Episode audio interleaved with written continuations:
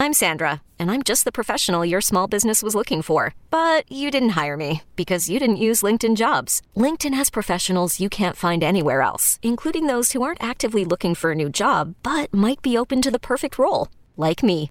In a given month, over 70% of LinkedIn users don't visit other leading job sites. So if you're not looking on LinkedIn, you'll miss out on great candidates like Sandra. Start hiring professionals like a professional. Post your free job on LinkedIn.com slash recommend today. All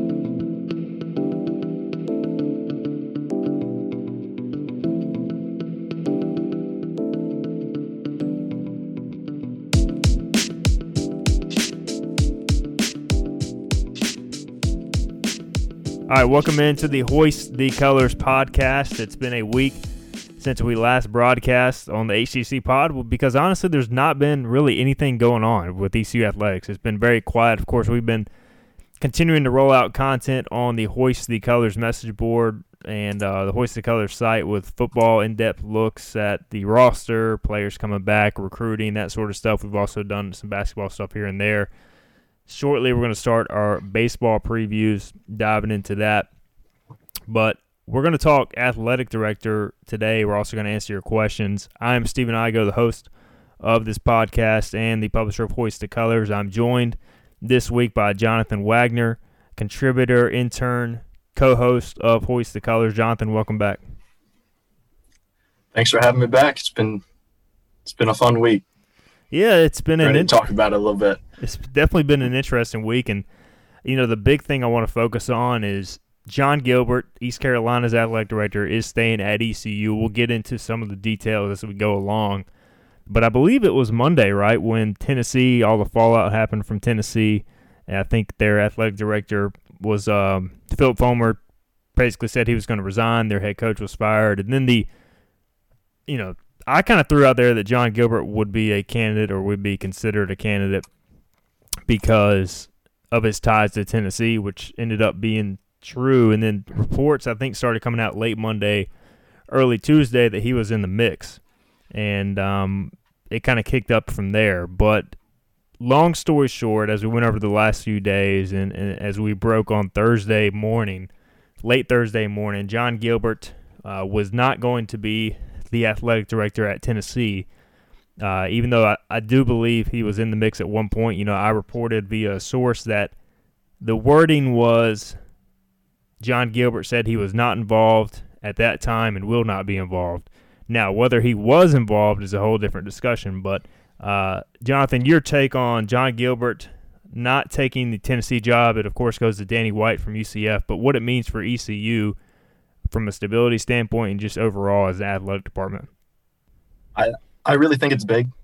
I think, especially given the state financially, non financially, just in general right now, there's so much uncertainty and with a program like ECU, with the current state it's in, I think having some stability stability up there at the top, very top, especially hearing his name in rumors, knowing that he's still here, I think it's big. I think it's big all around for the teams, coaches, and just for the athletic department as a whole.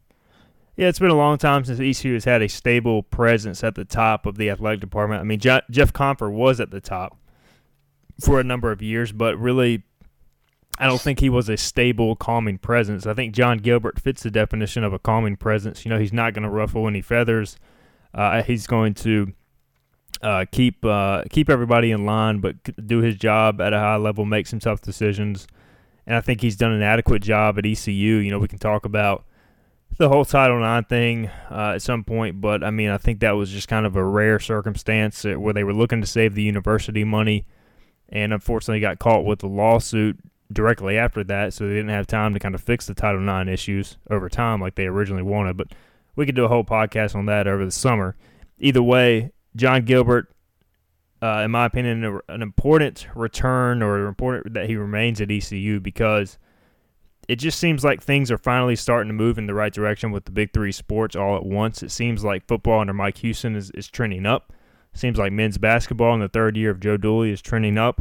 Uh, baseball, we know, has been trending uh, at a high level for a long time now under Cliff Godwin, regardless of the AD. Uh, and I think just having Gilbert continue to be the leader of that, the common presence, it kind of keeps the cart moving forward. Uh, and if you were to have to change athletic directors, change administrations, then you start getting new voices in, then you get ADs wanting to bring in their own guy, etc. So I think just having that stability when ECU has really struggled for so long, uh, to have that stability, I think is key, uh, especially for the big three sports. I think that has a trickle down effect.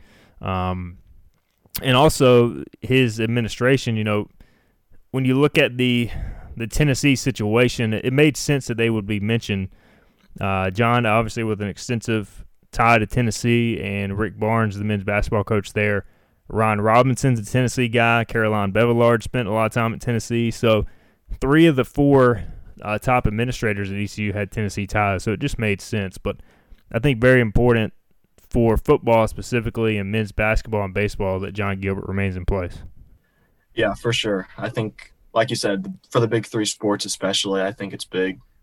And you mentioned Ryan Robinson. I think that's a key part to the athletic department. And I think if Gilbert goes, it's probably likely that Ryan Robinson goes with them, which would be an additional big loss, which I don't really think we can afford right now. Yeah, and I think you know there's enough ads out there with ECU ties that the Pirates would have got a solid candidate, but at the same time, you probably would not have been the most attractive job on the market. I mean the the financials at ECU right now are in a terrible position, and quite honestly, they were in a terrible spot when Jon Gilbert took this job, and it's only gotten worse since then with the COVID 19 situation. Unfortunately for the American as a whole, basically every school in this conference and, and every school across America, America is dealing with the ramifications of that. But ECU, which was already hurting, is even hurting more. And so the budget situation would have been a tough sell on the AD market. You know, you probably would have had to settle for someone who knows ECU or really wanted to get back to ECU. So I think having Gilbert uh, return uh, makes a makes everything a whole lot easier. Um, and so we could go on and on about this for a while, but I, I do think the stability of it is important. And uh, one of our questions, I'll go ahead and we'll go ahead and answer this. Uh, Pirate 38 asks, "Do we know if Jon Gilbert went to Knoxville for an interview?" All right, so here's the deal. At least what I've gathered from multiple sources. Here's the problem: I've I've had conflicting sources. Two sources on Tennessee side tell me one thing one source on ECU side tells me another. Uh, the ECU source told me, let's see, it was Thursday morning when when we broke the news uh, that Gilbert was was basically out of the running for the Tennessee AD job. So at that point, uh, I learned from the ECU source that Jon Gilbert was going to remain as the athletic director at ECU, and he had informed the chancellor on Wednesday evening that he was not in the running, that he would not be in the running, which I think is all technically accurate. Now, from Tuesday or Monday evening through Wednesday evening, per Tennessee sources, Jon Gilbert was at least in the mix somewhat for the Tennessee AD job. Now, I do not know if he went to Knoxville or did a Zoom interview or any of that. I don't know the details of that, but I had one Tennessee source tell me that it looked like on Wednesday morning that he was the front runner until the emergence of Danny White. And then once it became clear that Tennessee was going to get Danny White, then obviously ECU's party, Jon Gilbert, et cetera, decided to not pursue the position as much uh, for obvious reasons because they don't want to make it seem like they're leaving ECU. So I, I don't have the exact story, but to me, it does kind of remind me of the situation when ECU hired Jon Gilbert in December of 2018. The two candidates reported were was Jimmy Bass from UNCW, which had previously been ECU as a uh, top administrator, not the AD, but he wanted to get back to ECU. And then Jon Gilbert, who was coming from Southern Miss. Jimmy Bass interviewed, went through the process. The job came down to those two. Gilbert got the job. The next day or that night, Jimmy Bass said, I was never in the running. Uh, I never interviewed. So it reminds me of that situation a lot. And I don't blame ECU, their administrative party, for saying, hey, we were never in the running. We'll probably never know the extent of which Jon Gilbert was in the mix at Tennessee, but I do believe, although I can't 100% confirm it, I do believe he was at least in the mix and a serious candidate at one point. Just given his ties there, I, I seem I, I feel like it would be impossible for him not to get some serious consideration, and there'd be some contact made. Um, and just based on what I heard from Tennessee people, so again, that's that's kind of what I heard. Um, and it does remind me a lot of the AD search at ECU a couple years earlier. And again, you can't blame Jon Gilbert for looking at the Tennessee job if he, if he indeed did. Both of his children go there. Uh, he, he had been there for a while. It would be a pay raise. It would be in the SEC. I mean, let's be honest, Jonathan. If we got the chance to uh, cover Tennessee and they doubled or tripled our salary, I think we would both look right. I'm there in a heartbeat. No, no doubt about it. I mean, like you said, it's there's no way that he doesn't at least give some really serious consideration if he was a part of that search. So you, you can't blame him if he would have taken that in that position. Yeah, and I think it's a you know it's a good thing that ECU. It says a lot for ECU too that their AD is getting looked at for that job, much like the UCF AD wasn't. And for Tennessee, Danny White is a home run hire at this point, whereas Jon Gilbert, even though he has ties to the university, is not that home run big name. I mean, Danny White was making over a million dollars at UCF, and now he's making 1.8, and they have to pay an outrageous buyout. But he's had monster success there, so uh, I think it was a no-brainer hire for UCF, and it's a it's a situation where ECU fans can be happy and Tennessee fans can be happy based on what happened. All right, Jonathan, let's dive into these questions. We've talked a lot about Jon Gilbert. Now we've got some other questions that are tough to answer uh, for me, for you, for all of us, but we'll we'll try to dive into them. Uh, Berg Pirate, our good friend. We're just going to skip over Buck Wild 17's question because it's a political question uh, involving the new president of the United States. So I'm not going to uh, broach that one on this podcast. Uh, Berg Pirate wants to know who are we targeting to replace Coach Sims? Uh, first off, before I'll be honest, I don't really have an answer. I don't know. I don't know who they're targeting. Uh, I tried to speculate on who the defensive line coach would be, the defensive ends coach. I had no idea it'd be Tim Daoust. So I'm not even going to try to speculate on the running backs coach unless I hear something. If I do hear something, I report it VIP. But until then, I've got very little on the running backs coach. I do know that uh, Mike Houston thinks he can hire a very good running backs coach because of the the, the running back situation with Rahjai and Keaton Mitchell. Um, but Jonathan, just your thoughts on Coach Sims leaving for Louisville, what that kind of means, and and how attractive you might think this running backs coaching job can be. Well, I mean, like I said with Gilbert, I think it's it's nice to see that ECU coaches and administration are getting those looks for Power Five programs. Um, for Sims, I mean, he did a heck of a job with obviously Rahjai Harris and Keaton Mitchell and he was a big part of getting Joseph McKay in here for next year too. So I think I'm not surprised he's getting those looks, and I also think it's a very attractive job next year because we have all those guys for probably four or five years. So I think Houston's right when he thinks he can get someone real solid and then take Sims' spot. Yeah, and I think you do have to go for somebody who can recruit well. Darrell Sims recruited well. He was a younger coach. A lot of running backs coach fit that mold. They're you know, usually typically younger, good recruiters. Um, you know, maybe a guy that has ties to South Carolina and Georgia like Darrell Sims did, but we'll see uh, going forward again. If I hear any names, I'll let you know, but I'm not going to try and speculate otherwise um, because honestly, Mike Houston doesn't. The only spread running backs coach he had was Darrell Sims since moving to James Madison. So we'll see what direction he tries to go in. Uh, number two, how is winter conditioning going? I mean, we don't get access to winter conditioning. I can tell you it's not very fun. They're out there at like 4:30 or 5 a.m. going through those workouts before the sun even comes up, before they start classes. And uh, you know, Big John's got them working. I've heard it's gone well. I mean, outside of that, I don't have many details outside of the social media videos. Again, I am working to set up some interviews with Big John and the coaching staff in the coming weeks. But I mean, we don't have too many details other than it's going well. Mostly, you know, everybody's reported. I haven't heard of anybody being 500 pounds yet, so that's a positive. Uh, but again, we'll let you know. Uh, when is the university anticipating vaccinating all student athletes? Uh, I have not heard a date. I don't think that's at the top of the priority list right now, Jonathan. Have you heard anything? I have not, and yeah, that's that's a tough one. Yeah, I think right now, I mean, you know, maybe at some point we get to that over the summer, but it just seems like there's been no real discussion that the student athletes will be placed above, you know, like faculty or anything like that. So, I mean, I would assume that faculty would get it first if the university gives it out in that that regard. I know that you know my dad works at the university, and um, they've been giving it to some of the people that are older in that role. So I, I assume that that will continue to be the plan. And then student athletes, as young as they are, as fit as they are, probably a, a ways down the, the totem pole. Um, all right, ECU Pirates backwards. He's got a good, fairly good question. Um, three coaches have been let go on defense during Mike Houston's tenure. Uh, speaking of Byron Thweatt, Bob Trott, and Jeff Hansen, Brandon Lynch also took a job with the Cleveland Browns.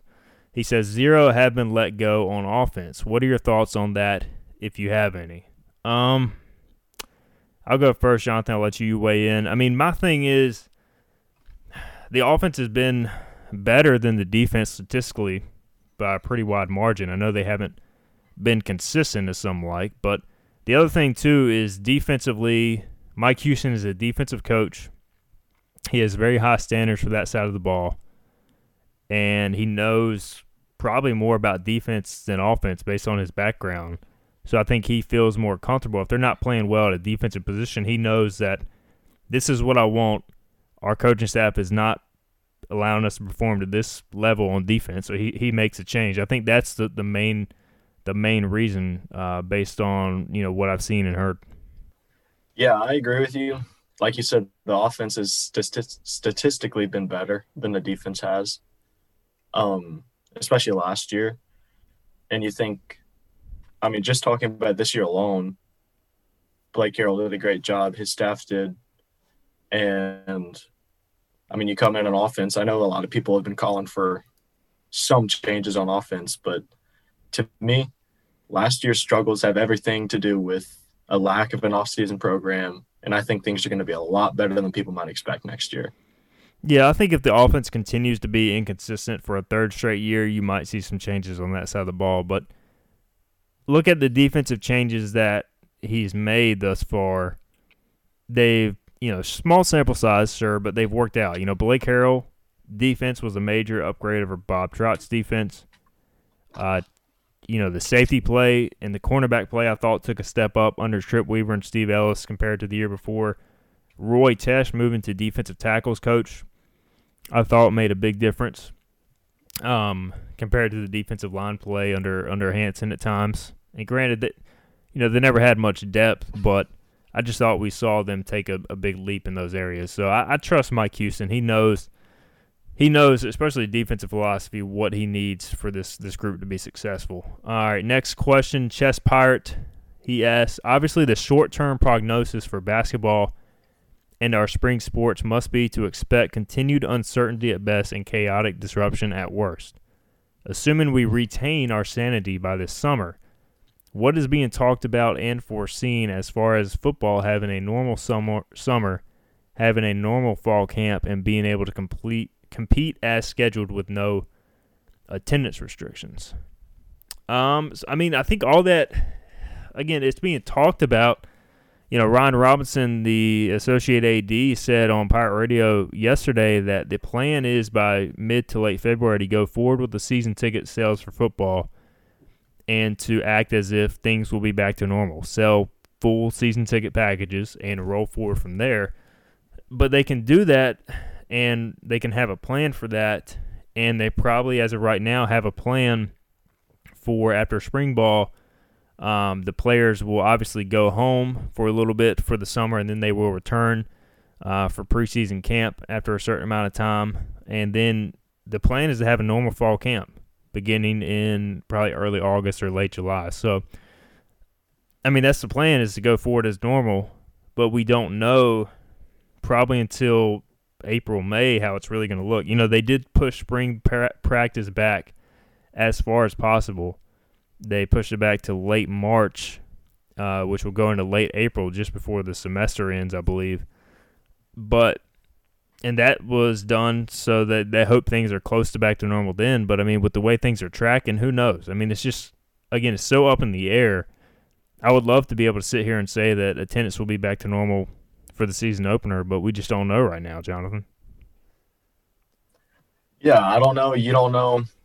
Ryan Robinson doesn't know nobody knows, and it it sucks. But I mean, personally, I don't I think there's probably a very slim shot we're back at 100% capacity. but I don't know. It's it's just tough. I hope we're back to normal and we at least get a fall camp in. That's normal, but wow. You're getting choked up, man. Had a little voice crack there. You really want it back to normal. You're getting a little emotional. Man, it's been a tough year. I've had a rough four years at ECU. yeah, it hasn't been ideal these but last yeah. years. Not at all. But hey, things are looking up. And yeah, hopefully we have some sense of normalcy by next year. But realistically, nobody has any clue what's going to happen next week, let alone in August. All right, let's transition to basketball. We got a basketball question here. We just talked to Joe Dooley via Zoom. Jonathan, uh, we learned we, we already knew that he wasn't going to coach uh, on Sunday against Memphis, 4 p.m. tip off. Uh, we learned that ECU will have at least a couple players out. He did not go into detail about who they would be. From what I've heard, I don't think there's going to be anybody super significant out unless something changes, but we'll see. Um, again, the Pirates have not played a basketball game since January 9th, I believe, against South Florida. Yeah. Yep. So it has been a Mhm. long time, and it feels like it's been even longer than that. They have played just three games since December 22nd, or they played two games since December 22nd. The Tulane game was the third game. So that's three games in uh, more than a month. That's a lot of uh, days without basketball, a lot of days without practice. Uh, before we get to the question, Jonathan, speaking of things we don't really know what to expect, what do you expect going into Sunday's game? I'll I'll put it this way: I have zero expectations as far as a result or how good they're going to look. But I think it's going to be a really rusty start. I think conditioning wise, it's going to be tough to run up and down that court because there's a big difference between doing it in practice and especially doing it in practice after a week, week and a half layoff, and then jumping right into a game playing Sunday and then Wednesday and then Saturday. The Dooley mentioned that it's going to be really tough. So, yeah, I, I have no expectations. Um, I'm just going to watch and we're going to see how it goes. Yeah, Memphis, one of the tougher matchups in the league, just from their athleticism and length standpoint. They they have the most raw talent for sure. I mean, they recruit at a different level than everybody else in the American, and for whatever reason, Penny Hardaway has not been able to get them to play together. I mean, they have been very inconsistent, and so to me, this is a winnable game. Will Memphis be favored? Yes. Should ECU expect to win? Probably not, but I mean, the players should expect to win. They should go out there and expect to win. But the fans, I mean, I don't know if you can say this is a game you should win. It's definitely a game you hope to compete in. Uh, Memphis really, really good defensively. Like all that length and athleticism, that creates some havoc. I saw Wichita went two for 23 from three point range last night. Uh, Memphis beat Wichita State, which has had a good season, 72 to 52. So, you know, the weird thing about Memphis is I feel like over the years, they are cons- extremely inconsistent. So I almost feel like it's a good thing they played really well on Thursday. And I feel like they they have so much talent, raw ability. They might be rolling to ECU thinking, man, we're playing ECU. They haven't played in so long. You know, we, we should roll out roll the ball out here and just and just roll. And I could see Penny Penny Hardaway maybe having a little bit of that attitude. So I expect a hard fought game on Sunday. Uh, I really worry about ECU's offense, though. I think this is going to be a lower scoring game. I don't know how you have any offensive rhythm in the first place, and then you compare that or, or add to that that you're playing Memphis, which is one of the lengthier, more athletic teams in the league, and ECU might not top 60 points or 55 points on on Sunday. And it's tough too because we still don't 100% know who will be suiting up for us. So luckily, Dooley sounds like Noah Farrakhan will be back from his groin injury on Sunday, so that'll be a nice boost. But beyond that, we we really don't know. Yeah. So It, Uh, Tristan Newton should be back. I mean, he's we we know so. we know that he tested positive in December. It's now January 22nd. and he was a, he was on the court for the January 9th game. He was still going to, through the return to play protocol, but all indications were at that time that he would be back for the next game. So if he's not back, I'm worried. But I think he'll be back. Noah Farrakhan, like you said, Dooley said that he's been able to do some stuff. He should be back from his groin injury, assuming he doesn't have COVID. Um, so we'll see. You could go from having no point guards to all point guards and no big men or something like that. I mean, who knows? We'll find out when probably they come out for warm ups around 3 o'clock on Sunday for the 4 p.m. tip. Speaking of this game, ECU Pirate fans 17 18 asked Memphis looked really good last night versus a good Wichita State team. Hopefully, the Memphis team that had just lost to Tulsa shows up. Would you anticipate more zone on Sunday rather than man to counter the height slash athleticism of Memphis and ECU's lack of game conditioning over the past month? Really good question. One of the things I noticed when I was looking at Memphis is they only shoot about 30% from three point range as a team going into last night. And of course, last night, I think they hit like 11 of 18 or something like that. They were red hot from three, which is why they rolled offensively. But if it's me, I'm making them prove that they're going to be able to shoot the ball from outside on the road where you have different sight lines, and uh, they've struggled offensively on the road. So that's some of the things I would do. I would play zone. You know, I would probably come out man, but go some zone depending on how the game goes, because I don't think you can match up with Memphis man for man uh, across the board. Yeah, I completely agree. I would I would roll out with zone, and if not for anything else, for that conditioning, I think it's going to be a little easier to preserve the players' um, energy playing zone. And especially if you're playing defense a lot and it's one of those low possession games and you really need to give it all on defensive end every possession. But that's what I would do. And and just to backtrack, I think we're safe with the Noah Farrakhan not having COVID because I've seen him on his Instagram story all in the team facilities. So I think we're good there. That's but, good. That's a good sign. I've seen I've seen some players post uh, their whereabouts in different cities during the the midst of game week, and I'm like, what are these guys doing? Not this week, but in past weeks, and um, yeah, that's a. I mean, I, we could do a podcast on Noah Farrakhan's Instagram on itself because apparently he's some sort of stockbroker now. By the way, um, or something. Something else every week. Yep. Uh, interesting follow Noah Farrakhan also a good basketball player when healthy. All right, a couple more questions here, baseball related. So this will be a good way to wrap up, Jonathan. Um, by the way, we got baseball media day Monday morning, and so maybe we'll have a podcast with reactions from baseball media day. We'll see, but uh, we'll have some baseball content coming. We got a we got a massive, a massive might be a little too strong. We've got a uh, we've got an expansive, detailed season preview plan, Jonathan, that we're going to tag team where we dive into each positions and some of the key players, all that sort of stuff. So I know you're a big baseball nut like myself. Uh, can't can't wait for baseball season. Uh, to say I'm ready for baseball does not even begin to really cover how ready I really am for baseball.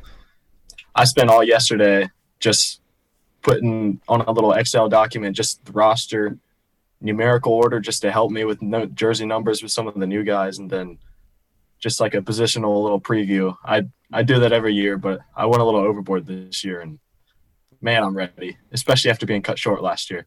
Yeah, that's the thing. It's been it's been so long since we've seen him play. It's but the other thing too is ECU's been able to practice more than ever because of that. So I think Cliff Godwin feels really good about his team as a result of that. They know what they have for the most part because they were able to get they were able to get some game reps and practice so much. So, all right. The other news coming from baseball is that the start of the season will be closed to the public as expected, probably. Uh, only two family members from each player will be allowed to attend the first few games and some media people uh, up in the press box, even though I've heard that will be extremely limited. So, based on that, we had a question about the TV coverage for the games because, of course, if the fans can't go in person, they're going to want to be able to watch it. Uh, Pirates RS asked, "What can you tell us about ECU baseball being broadcast on ESPN Plus? Play-by-play person, multiple angles rather than basically just like one before." Um, I do so. The majority of the games will be for baseball will be on ESPN Plus. And Ryan Robinson said yesterday, I believe, and somebody can correct me if I'm wrong, that the games that aren't on ESPN Plus will be on the ECUPirates.com feed like last year. So it sounds like every game will be streamed either Plus or the ECU online website. So you should be able to watch every game. Play by play person, I do not expect it to be um, Corey Glore. I mean, I expect Corey Glore to do the radio broadcast like usual. I should say. I don't want to start a rumor that Corey Glore let go from radio broadcast. I'm saying for the TV, they're gonna if they're doing an ESPN Plus broadcast, I believe they have to bring in somebody different for the TV broadcast. I don't know who that would be. Uh, again, Corey will still be on the call for radio. And for the games that are streamed online on ECUPirates.com, those should just have the radio feed dubbed over them. There was some discussion from ECU that they're trying to maybe get the radio feed dubbed over the TV copy for an ESPN Plus broadcast, but I have not heard if they're going to be allowed to do that or not. So that seems to still be a fluid thing. I'll try and get some clarification on that. Uh, multiple angles rather than basically just like one. Um, again, I'm not 100% sure on that. I believe it'll be multiple angles. Wasn't even the online broadcast last year, I want to say, was multiple angles. I believe it was. Yeah, I think they tran- I think they transitioned to multiple angles last year to get ready for the ESPN Plus. So there should be multiple angles for the ESPN Plus broadcasts. Um, otherwise, they're going backwards in production, which wouldn't make much sense. Um, so that's the details we have right now. Uh, again, just expect you should be able to watch every ECU home game. Now the road games. I mean, hell if I know that if I don't know if Georgia Southern's going to be broadcasting their games. I, you know, we know NC State, North Carolina will. Don't know about UNCW. Even the conference schools, I've heard. You know, the the conference schools are only required to broadcast a certain amount of non-football and men's basketball events.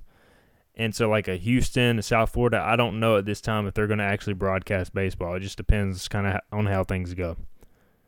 All right. Final question from Riceville Pirate 85 and this is a good one to end on because it allows us to kind of dive into the baseball roster a little bit.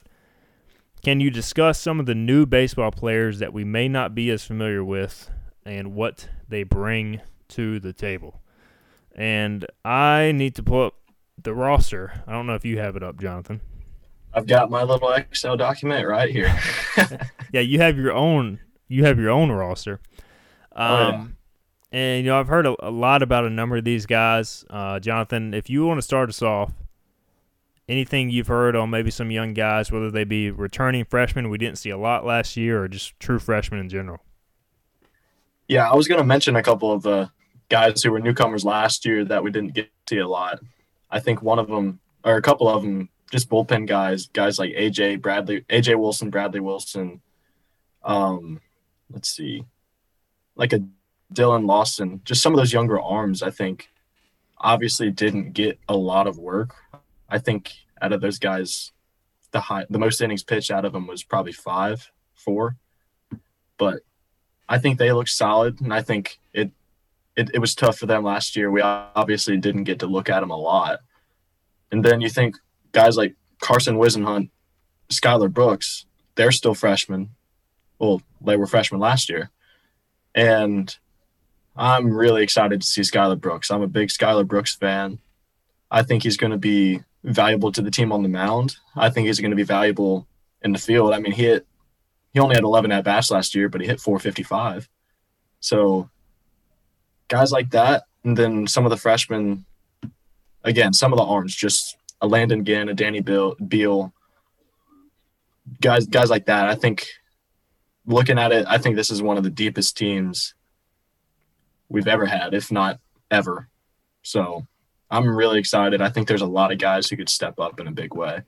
Yeah, a ton of young talent, a ton of proven talent. That's usually when you get your best competition. Um, you know, some of the true freshmen, Josh Moylan, who's going to wear number 66, which is really awkward to me.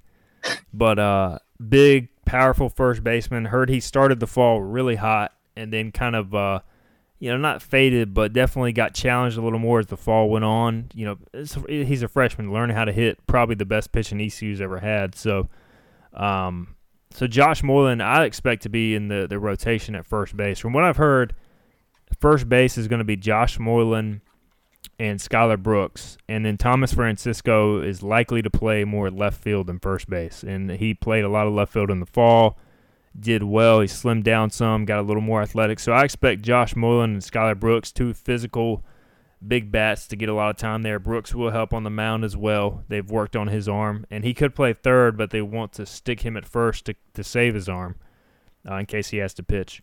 Uh, another freshman I've heard a lot about, Josh Grosz, uh, kid out of um, he, he, bounced around. I think he was in a military family, spent some time in Jacksonville, North Carolina, wrapped up in Virginia Beach. Uh, he's added 20 pounds of muscle since he got to ECU. He's probably got the highest upside of all the young arms. Consistently 93, 94, touches 95. Just big time stuff. Big time stuff. And, you know, he is raw. He's got to learn pitch refinement, that sort of stuff. But he's a big time arm. 6'4, right hander, comes right at you. So, um, really high on, on Grosz. Like you said, Danny Bill, I've heard really good command guy. Comes right after you. Landon Ginn's missed some time with an injury, but has a chance to really – uh, be good. He, he he's got some good stuff. Uh, throws in the low 90s. You know, you mentioned AJ Wilson. From what I've heard, he took probably the biggest leap of anybody on the mound this fall.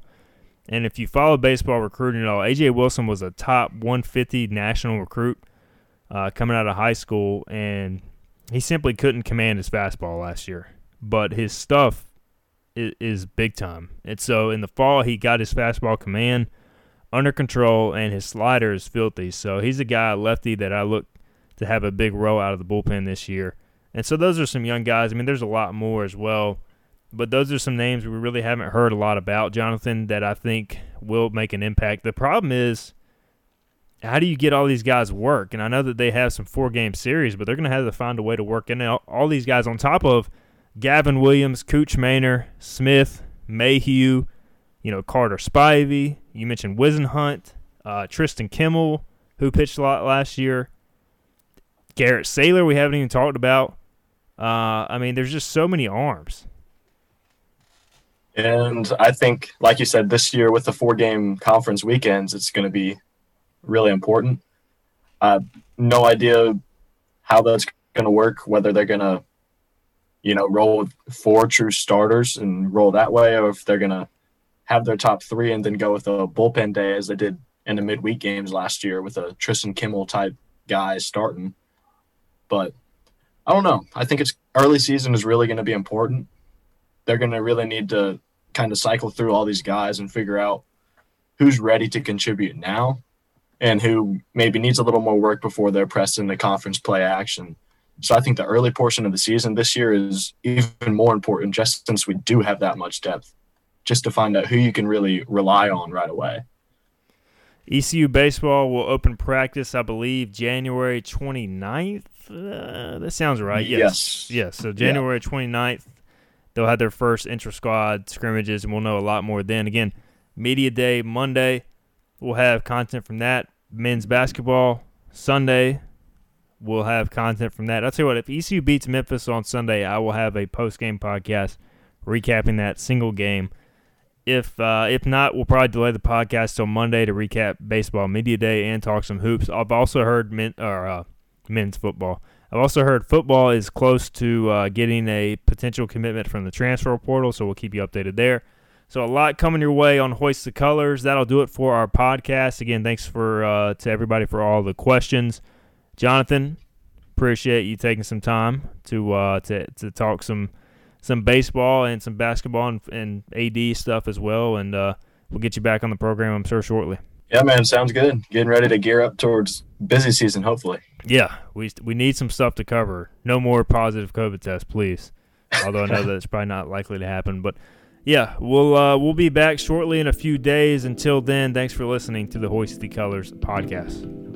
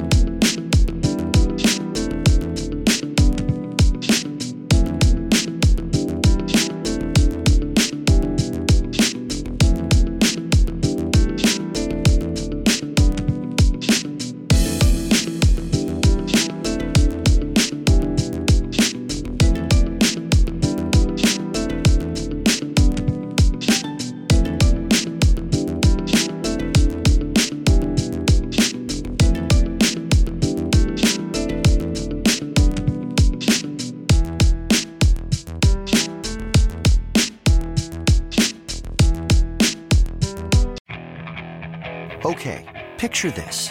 It's Friday afternoon when a thought hits you. I can waste another weekend doing the same old whatever, or I can conquer it. I can hop into my all new Hyundai Santa Fe and hit the road. Any road. The steeper, the better. Because my all new Santa Fe is available with HTRAC, all wheel drive, so I can hit the trail without a worry in the world. Heck, with three rows and best in class rear cargo space, I can pack the whole family in with all our gear. We've got available dual wireless charging for our phones, so we'll never lose touch with civilization, and we won't lose touch with the primordial power of Mother Earth. So, which is it? Waste the weekend or do something a little more epic? And conquer it in the all new Hyundai Santa Fe. Visit HyundaiUSA.com or call 562 314 4603 for more details. Hyundai, there's joy in every journey.